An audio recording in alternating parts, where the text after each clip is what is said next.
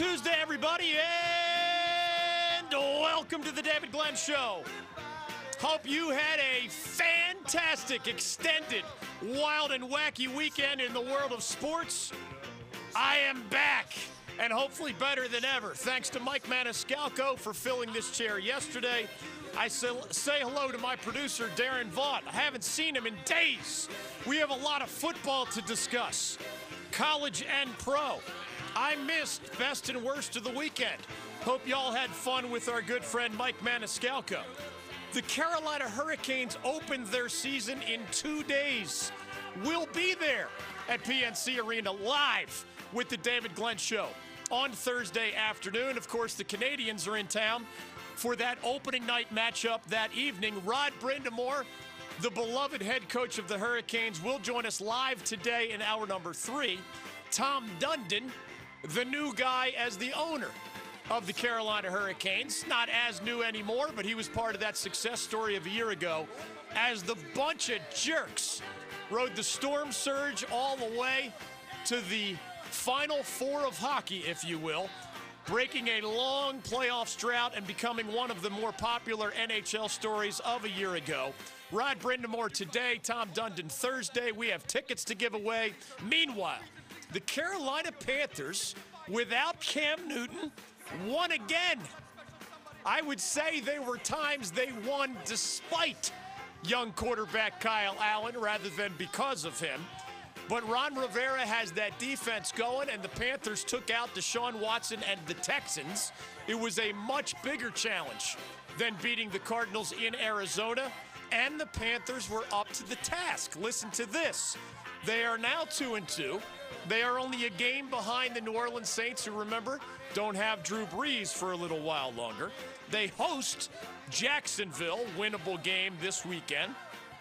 They take on the Buccaneers in a little revenge match in London, and then they have an open week. Could they be four and two going into that open week? Three and three, maybe two and four. We'll see. Most of these games can go either way, as the Panthers have proven through four weeks.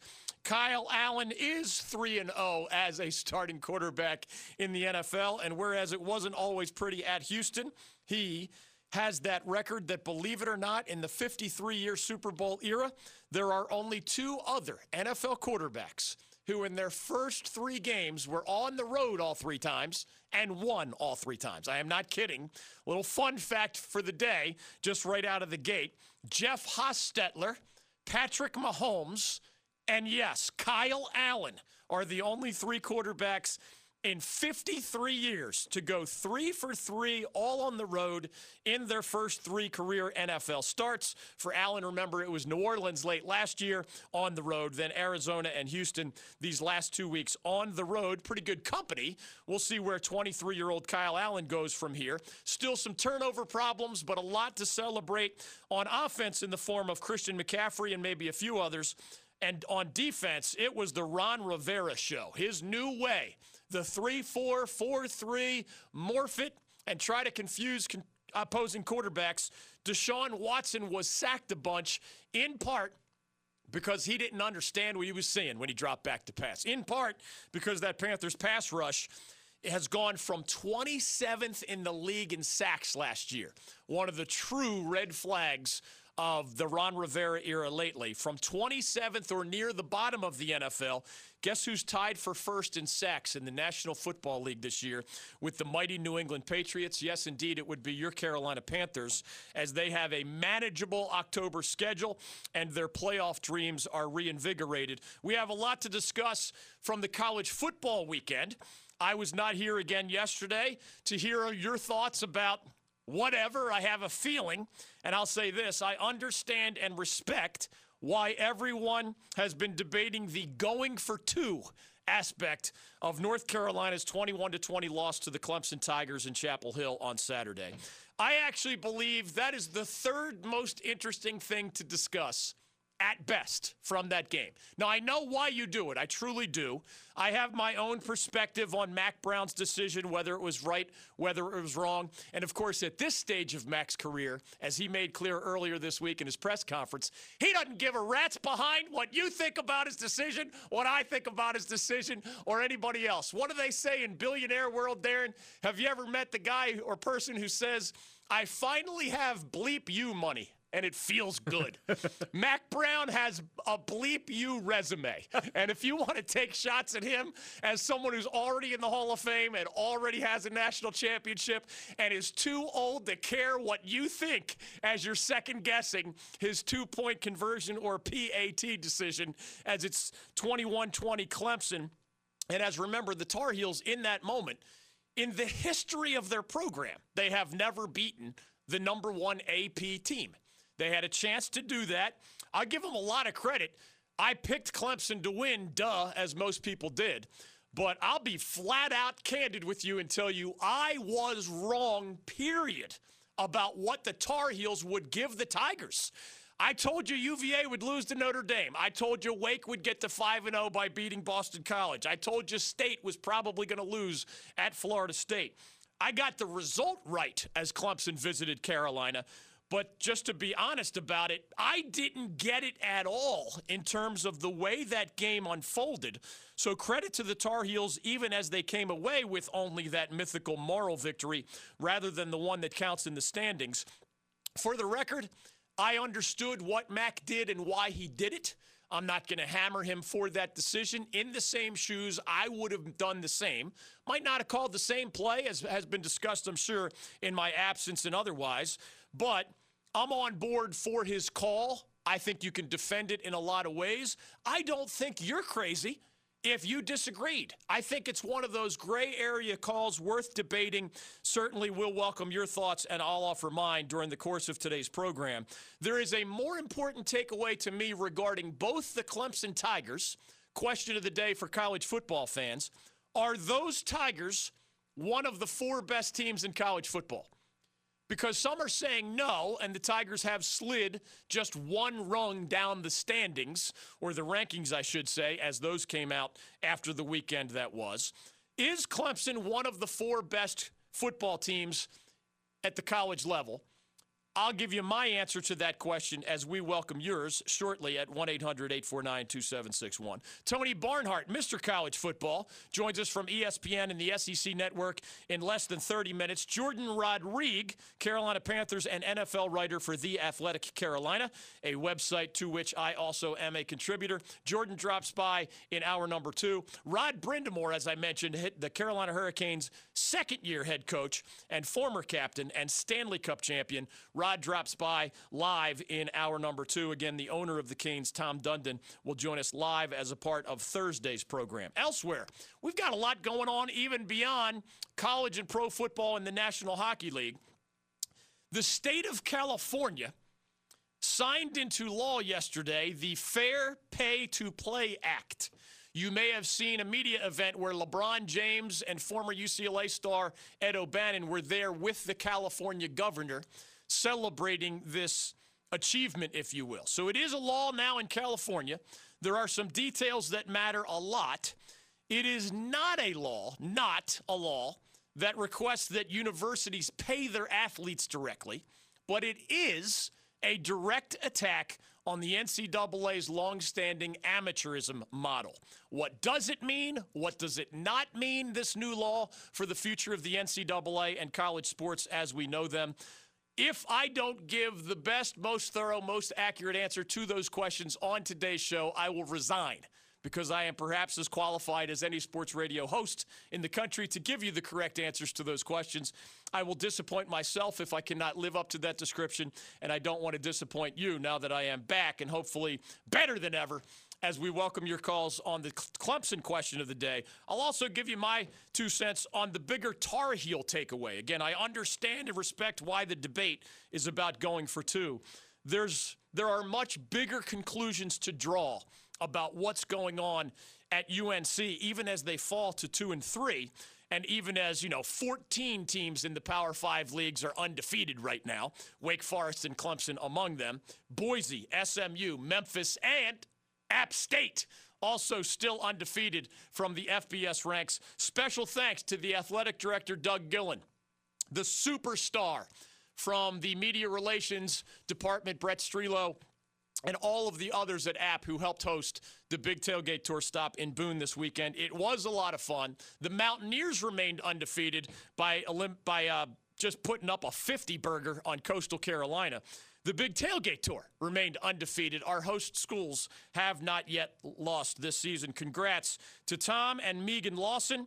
Jimmy Barnes, Jay Bauckham, their fraternity brothers and friends. We kind of combined five tailgates into one as we celebrated some of the nicest people that we have met in all of these years of the Big Tailgate Tour, driven by Continental Tire. Thanks again to those guys and all of those who visited the Continental Tire Toss there by The Rock as Kid Brewer Stadium's neighborhood is, let's just say, under construction in a lot of different ways. So it was a different trip to Boone, and yet a wonderful trip to Boone with the Mountaineers winning and a lot of others, along with those tailgate of the week honorees. 1 800 849 2761. More of my takeaways on the Panthers win and the other biggest headlines of the NFL weekend. College basketball is back, and one of the top teams in our state has suspended one of its best players.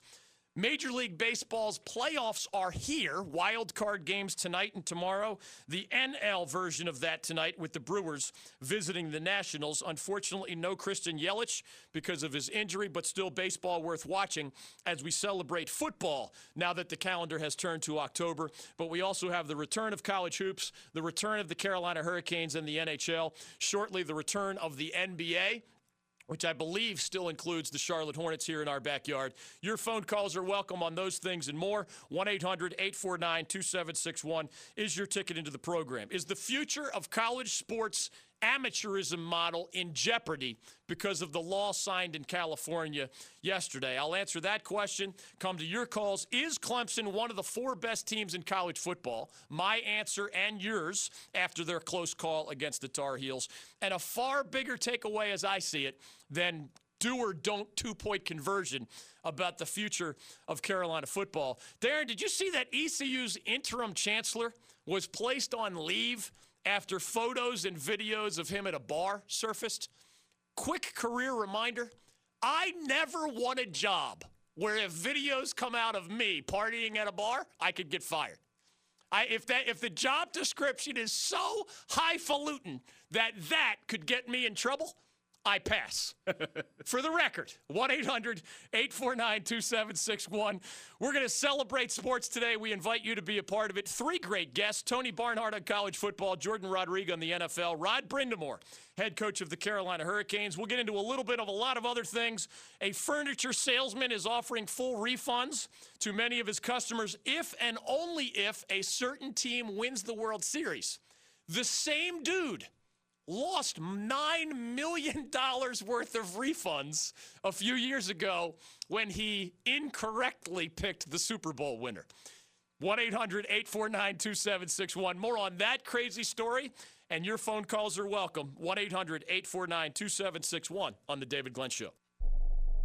Jerome Robinson, are you a hugger or a handshake guy? H- how does it work if Adam Silver is waiting for you? I really don't know. I, I hope it's not awkward. um, you know, I hope it's not like a hand to hug to hand kind of thing. But I don't know. I might just mess around and just hug him, no hands. I think he's a hugger. You're listening to the David Glenn Show.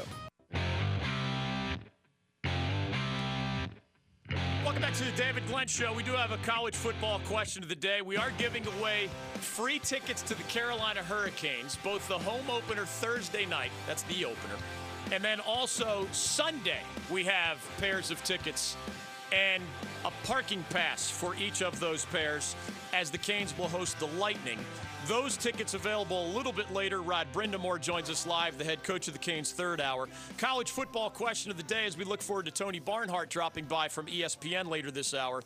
Is Clemson, after squeaking by the Tar Heels in Chapel Hill, really one of the four best college football teams? That is the number, remember, that must squeeze into the modern day format we call the college football playoff. A lot of folks are beating up on the Tigers right now because they barely beat the Tar Heels. They have slid from number one to number two. We all know the rankings are really just for conversation now, but eventually your resume details will matter including for Clemson, assumedly as the best team in the ACC by that point again later this season. 1 800 849 2761.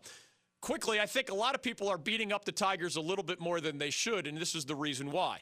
Even if you're a believer in Ohio State, and I respect that, the best team the Buckeyes have beaten, and they're crushing people to be clear, the best team that the Buckeyes have beaten is not as good or any better than the best teams Clemson has beaten.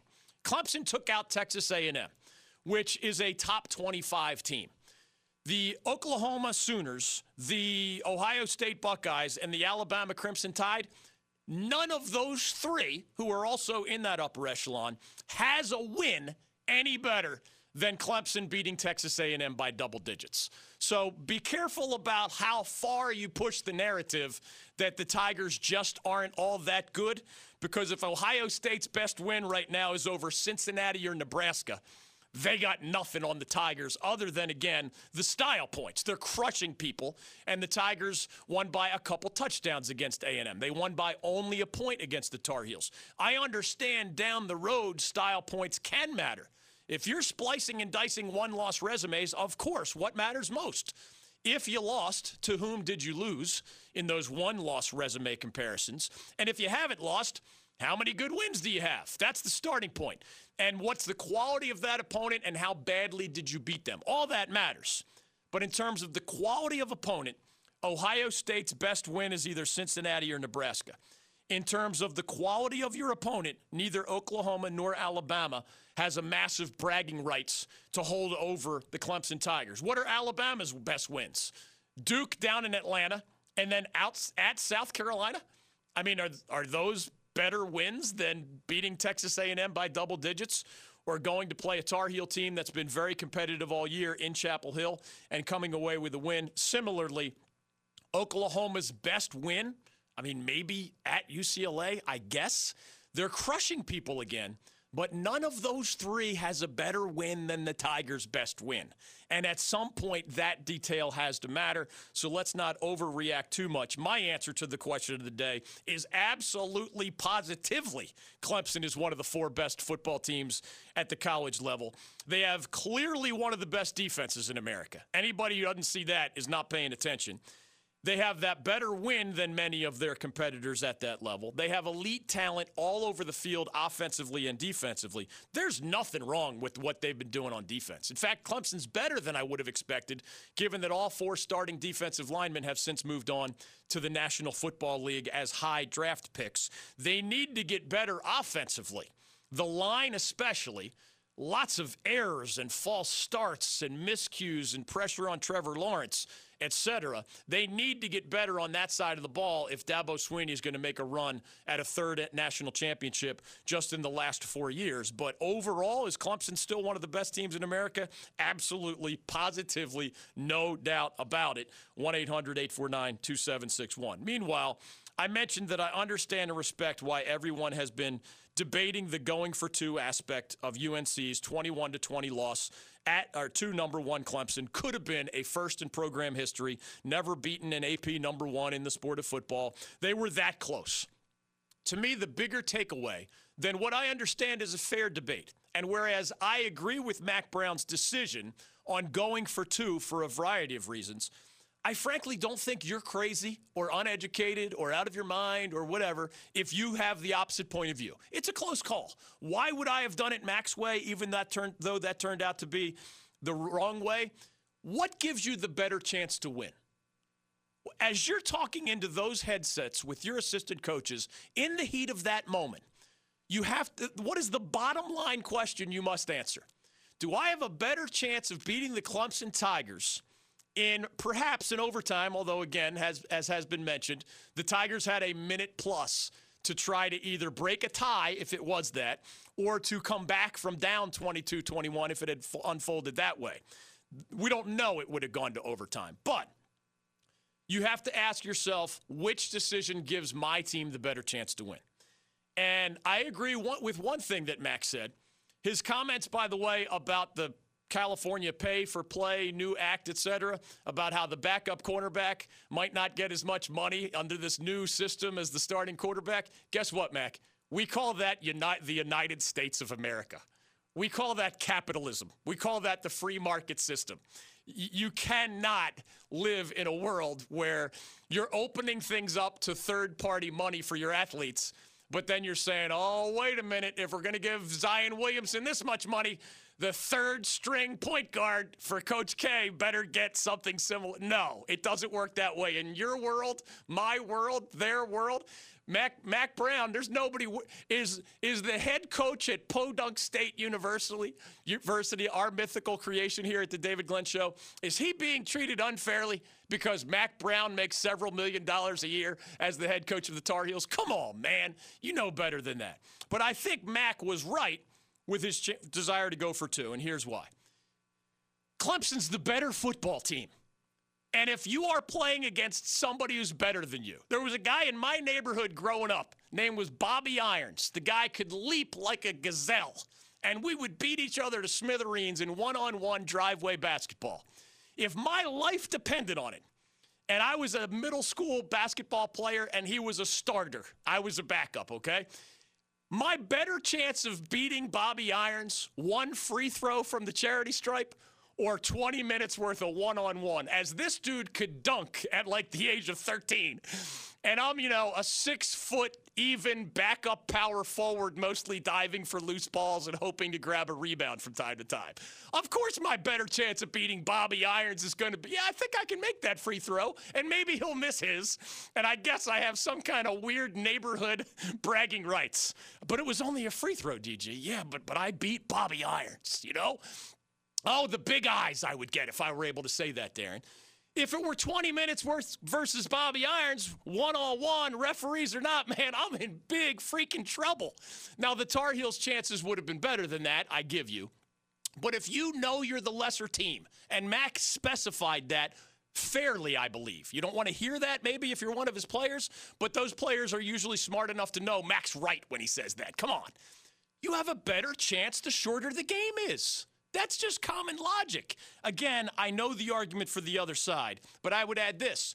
Do you know of all the teams we follow, who plays their backups the least? The Tar Heels.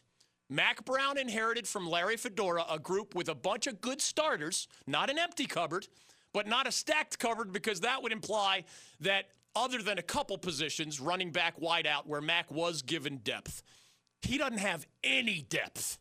And that means your 60 to 70 plays that had taken course, taken, uh, had been unfolding over the course of an afternoon in Chapel Hill. The Tigers were using two teams of dudes for those 60 to 70 plays.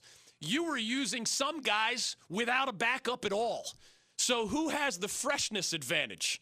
if you end up extending the game longer, right? Advantage Clemson. Who has the better team? Advantage Clemson. The fresher team. Advantage Clemson. Who has more familiarity with high pressure situations? By a lot. How about the veterans on a Clemson team that has won four straight ACC titles and two of the last three national titles? Yeah, I think they have an advantage of performing well under the spotlight. And your Tar Heels won a total of five games combined the last two seasons. Advantage Clemson, advantage Clemson, advantage Clemson. There is an argument to make for the other side. Trevor Lawrence, though, had more success. He wasn't great, but Trevor Lawrence had more success against the UNC defense than Sam Howell had against the Clemson defense, period. One more reason I would not have attempted to extend the game. Was it a close call? Yes. Are you crazy if you disagree with me? No. But th- those are the reasons why I would have agreed with Mack in the heat of that moment, unless something we can't see from the outside was in play. How do you execute your best two point plays in practice? Well, if that's the Keystone Cops every day in practice, clearly you're not going to go to that in the heat of the moment with the game on the line. There are other things we don't know from the outside, and Mack Brown's right when he's a little bit defiant toward the criticism when he makes that observation. You put it all together, I'd have done what he did. It didn't work out. The bigger takeaway to me is that A, Carolina has found a quality head coach again. Hall of Famer, national champion, older, yes, but with some sizzle, no doubt about it. B, they have found their quarterback in the form of Sam Howell. Was he great against Clemson? No, but was he good enough to give him a chance against the number one team in the country? With a backdrop that, what, of the previous nine times the Tar Heels played number one in football, they got slaughtered six times. That's how it usually goes, not just for Carolina, but for most. They were down to the wire in the mix because Sam Howell, under distress, made enough plays behind a very young offensive line against one of the best defenses in America. Where's numbers good? No. But did he give him a chance to win? Yes. So you have a freshman quarterback, you have a Hall of Fame head coach, and you have found your defensive coordinator, Jay Bateman. That guy helped you beat South Carolina and a senior quarterback. Why? Watch the tape. The senior quarterback was repeatedly confused by what he saw when he dropped back to pass. Do you know one reason the Heels had a chance against Clemson? The high, preseason Heisman candidate quarterback, Trevor Lawrence, was often confused by what he saw when he dropped back to pass. That means you're unpredictable. That means you're maximizing good but not elite talent on that side of the ball. Now it's going to be up to UNC, given that Jay Bateman is clearly what he did at Army and now what he's done for almost half a season at Carolina. A fundamental part. Pick your favorite coach at any of your schools that you love or hate the most. When was Chuck Amato the best at NC State? When Philip Rivers was his quarterback. Duh, right? When did Dabo Swinney start to rise as a Clemson coach? Well, when a guy named Chad Morris was his offensive coordinator, moving on to being a head coach. Coordinators matter. The identity of your head coach matters. Dave Doeren rode Ryan Finley and Jacoby Brissett to five straight bowl games, right? You got to find your quarterback.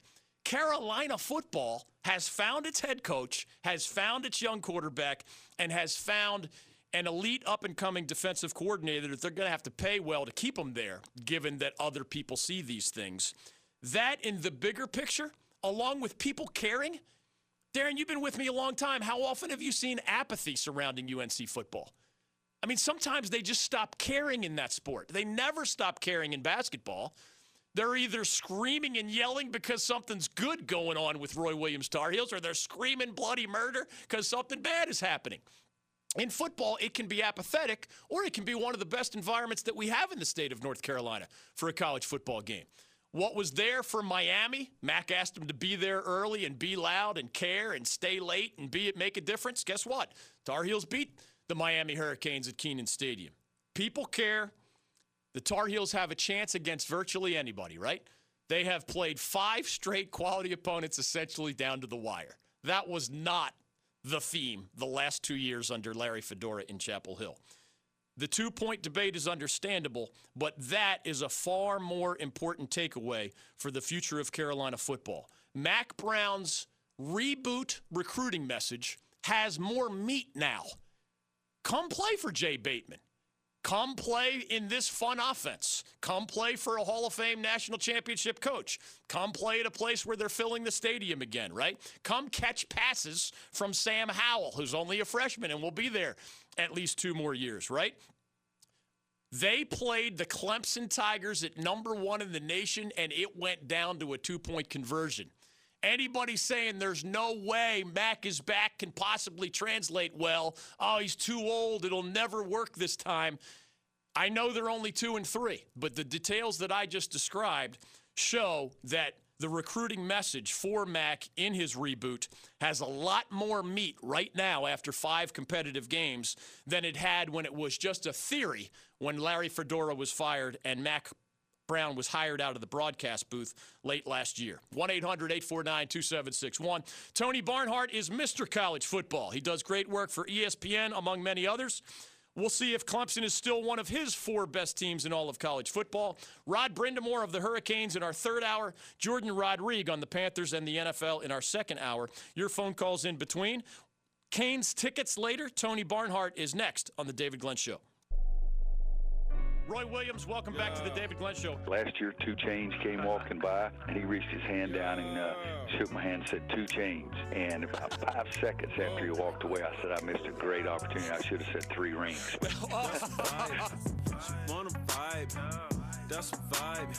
Keep it here on the David Glenn Show. Welcome back to the David Glenn Show. Carolina Hurricanes head coach Rod Brind'Amour will join us live third hour. Opening night is Thursday. We're sending a bunch of you to there Thursday night and more of you to Sunday's home game against Tampa Bay. More on your chance to win free tickets today on the statewide David Glenn Show a little bit later. Jourdan Rodrigue will drop by on all things NFL. And now one of our favorites on college football. His nickname is well earned Mr. College Football from ESPN and the SEC Network and Maven Sports and others. Tony Barnhart, welcome back to the David Glenn Show. How are you? I'm doing well. DG, do you realize when this Saturday is completed, we will have gone six weeks. We're halfway through. Wow, are you man. Kid, are you kidding me? That actually, ma- I get excited to talk to Tony Barnhart, and you just made me sad. Like that's just not. I'm not ready to turn that page, but I am ready to ask you this question. As right. many of the favorites dominated this weekend, predictably, you know, Alabama, event, you know, crushes Ole Miss, Ohio State crushes Nebraska, Oklahoma crushes Texas Tech, etc. We had a barn burner here in our backyard. Clemson 21-20 over UNC a lot of the conversation is about Mack Brown's two point conversion thing, but I want to ask you a broader question. As you look at all these resumes, is Clemson in its 5 0 start one of the four best college football teams as you see it, or do they deserve to slide down the rankings even more than number one to number two, as happened in the polls? Well, DG, there are two ways to look at football teams when you're uh, analyzing them and determining where you should rank them. One is who have you played and who have you beat. Okay, that's one way to do it. Another way to do it is to look at this team and go, you know what? I know what my eyes see, and this team is better than that team, so I'm going to vote for this team. Right. Uh, a lot of people do a little bit of both. One, uh, the, the latter is what you call the eye test. In other words, uh, Clemson had played a really tough opponent. Uh, Texas A&M is turning not not to be a tough tough tough opponent but you know instinctively as you look at the talent level that is the team that is deserving to be in the top four. I'm not saying either one's right or either one's wrong. Based on the resume, if that if the resume, the body of work to date, Clemson is not a top four team because they haven't really beaten anybody. They and they they easily could have gotten beat by North Carolina, but you know Clemson has one of those games every year, so they're not. But I promise you, DG, when the if Clemson's undefeated on November 5th, when they release the first set of rankings from the college football playoff, Clemson will be either one, two, or three. It gets tricky, right? Because Alabama hasn't beaten a great opponent yet either. Neither has Ohio nope. State, neither has Oklahoma. So it, when you blend those two things together, as you just described, you could call out four of the top contenders at least for that same sort of uh, weakness mm-hmm. on their resume. Uh, as you look at just – what you think they can be coaching, health, NFL caliber talent, and, and whatever else. How does your tier system look now that we're uh, almost halfway through that regular season, as you said? How many are on Tony Barnhart's top tier?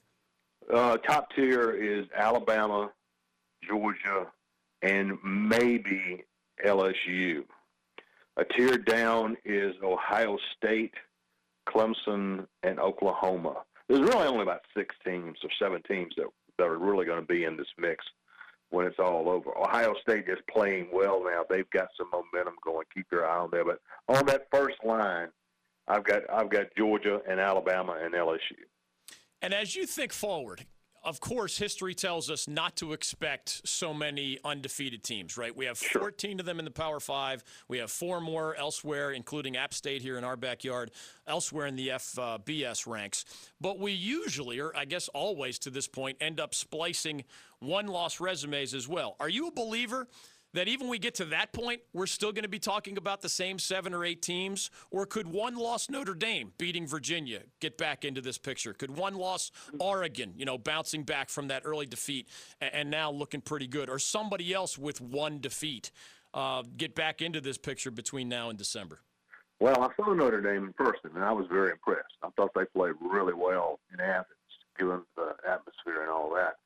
I just think it hurts Notre Dame not to have that 13th data point. And if, if you know, Notre Dame gets in compared to who? Uh, a 12 and 1 Oklahoma? Right. No, no, but 11 and 2 11 and 2 Oklahoma maybe. And that's where excuse me, that's where it hurts Notre Dame not to have a conference championship game or a 13th game. Uh, regardless, uh, I, I don't see Oregon getting back into it because the Pac-12 is just ugh, not very good. uh, they're just not. Uh, but but I, I think your national champion is going to come from those six schools. I mean, the ones that we'll find out if Auburn deserves to be in the discussion this weekend. But it's really Georgia, Georgia and LSU and Alabama, and then you got the Big Ten champion.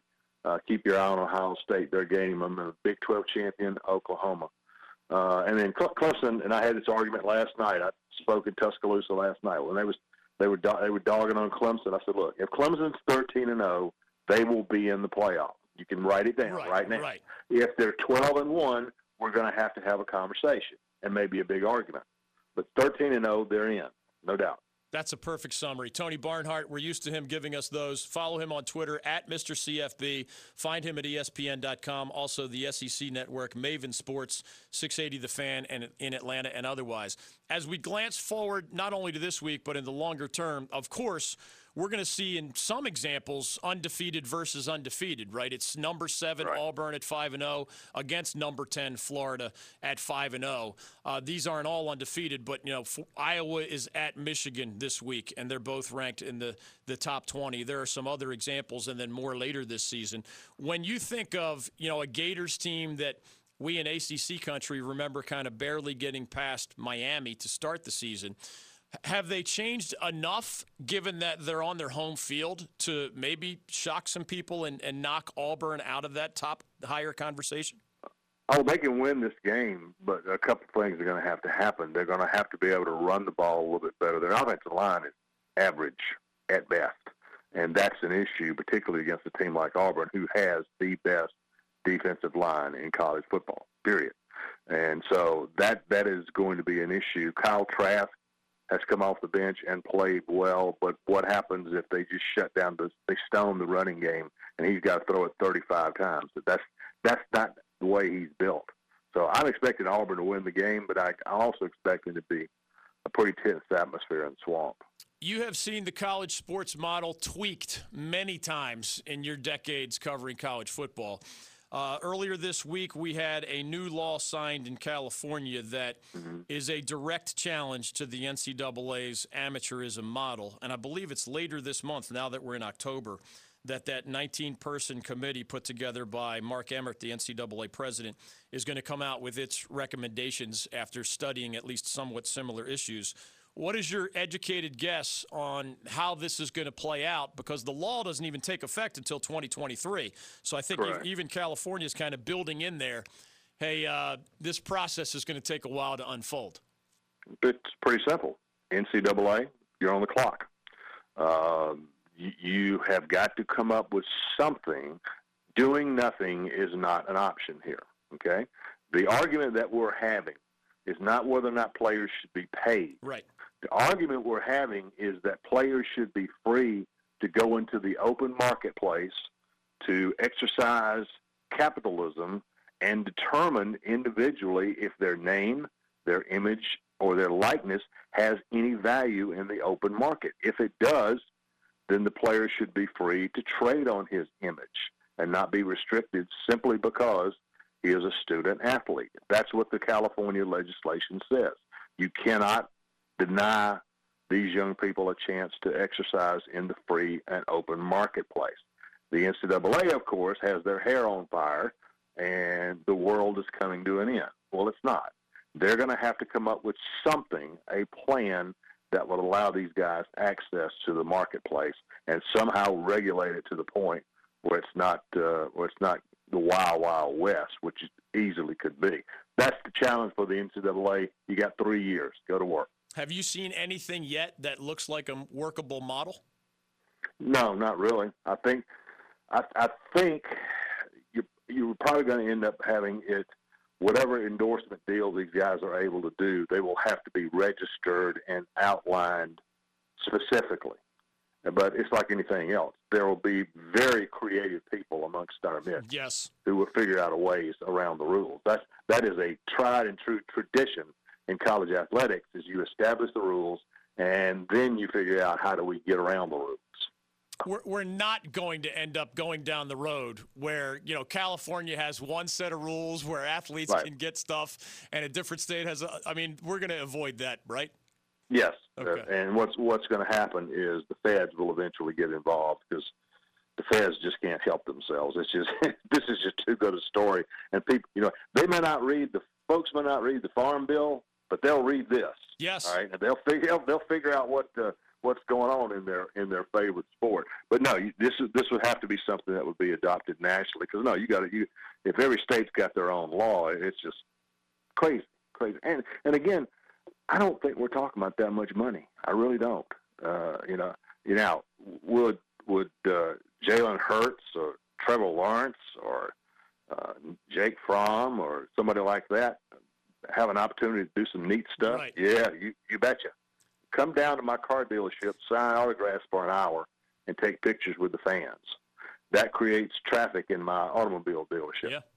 ought to, ought to be able to do that. Okay, as long as everybody knows what the deal is and everything's above board, he should be able to do that. His name is Tony Barnhart. Find him everywhere. Maven Sports, ESPN, SEC Network, and on Twitter at Mr. CFB. Thanks for both depressing us and then energizing us right after that uh, with your expertise on college football. All right, DG, take it easy. You too. On Twitter at Mr. CFB. Jourdan Rodrigue on the Carolina Panthers and the NFL. I was not with you yesterday, so more of my thoughts on the Panthers' win over the Houston Texans, which was much more a credit to Ron Rivera's defense than to the young quarterback Kyle Allen. Your questions and comments for me now that I am back from the golf course as well. Jourdan Rodrigue next hour. Rod Brind'Amour of the Canes third hour. Free Canes tickets still to come on the David Glenn Show. The head devil, David Cutcliffe. You guys have a unique ability to, to just do it right. You know, all the fans are always going to defend their programs, and they should. Sometimes we all make somebody in another program mad or angry, but you guys are very fair to everybody. The David Glenn Show.